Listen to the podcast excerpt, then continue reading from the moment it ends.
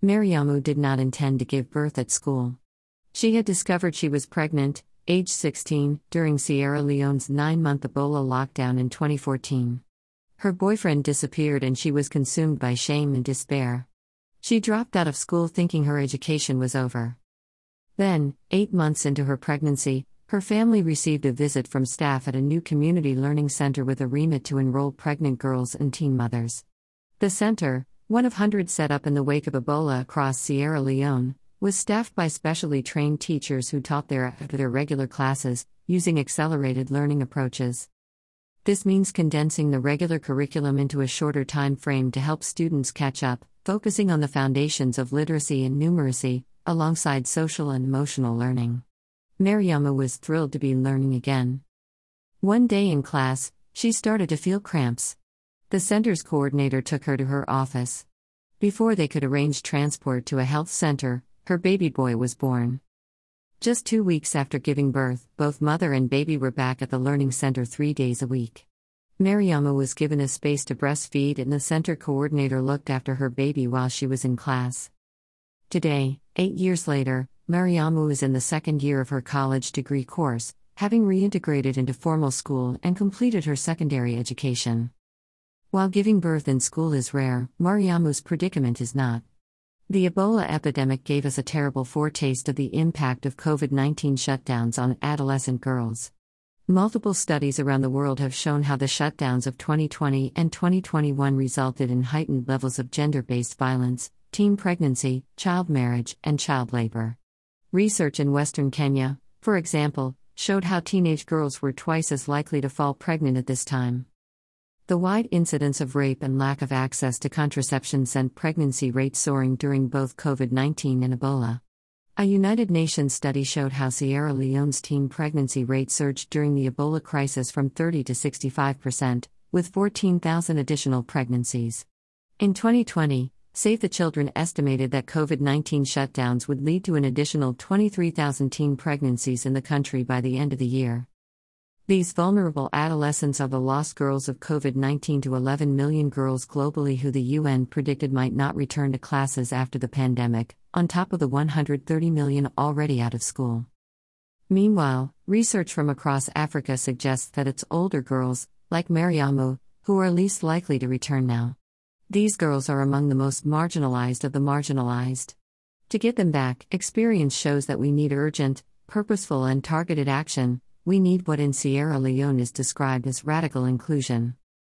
It starts at the grassroots, in the community, where deeply entrenched beliefs and gender norms are often barriers to pregnant girls and young mothers continuing in education. In Sierra Leone, informal learning centers like Mariamu's conduct intensive outreach with influential community members, including paramount chiefs and local leaders who act as nonpartisan members of parliament. They sit with them, listening to their viewpoints and explaining why these girls should continue with their education. The leaders see the value of educating girls and the role they can play in more prosperous families and communities. It worked.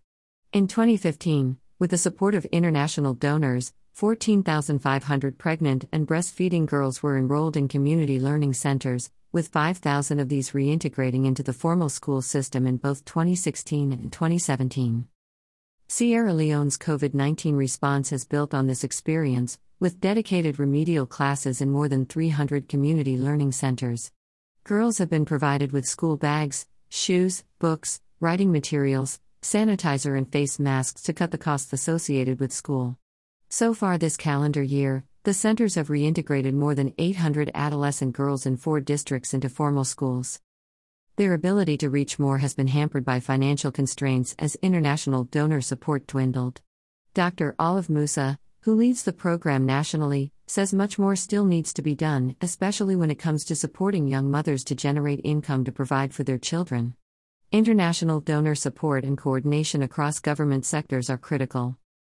As well as getting girls into school and empowering them to believe in a different future, Radical inclusion means addressing the mindsets of men, boys, and communities that perpetuate tired stereotypes of what girls can and can't do.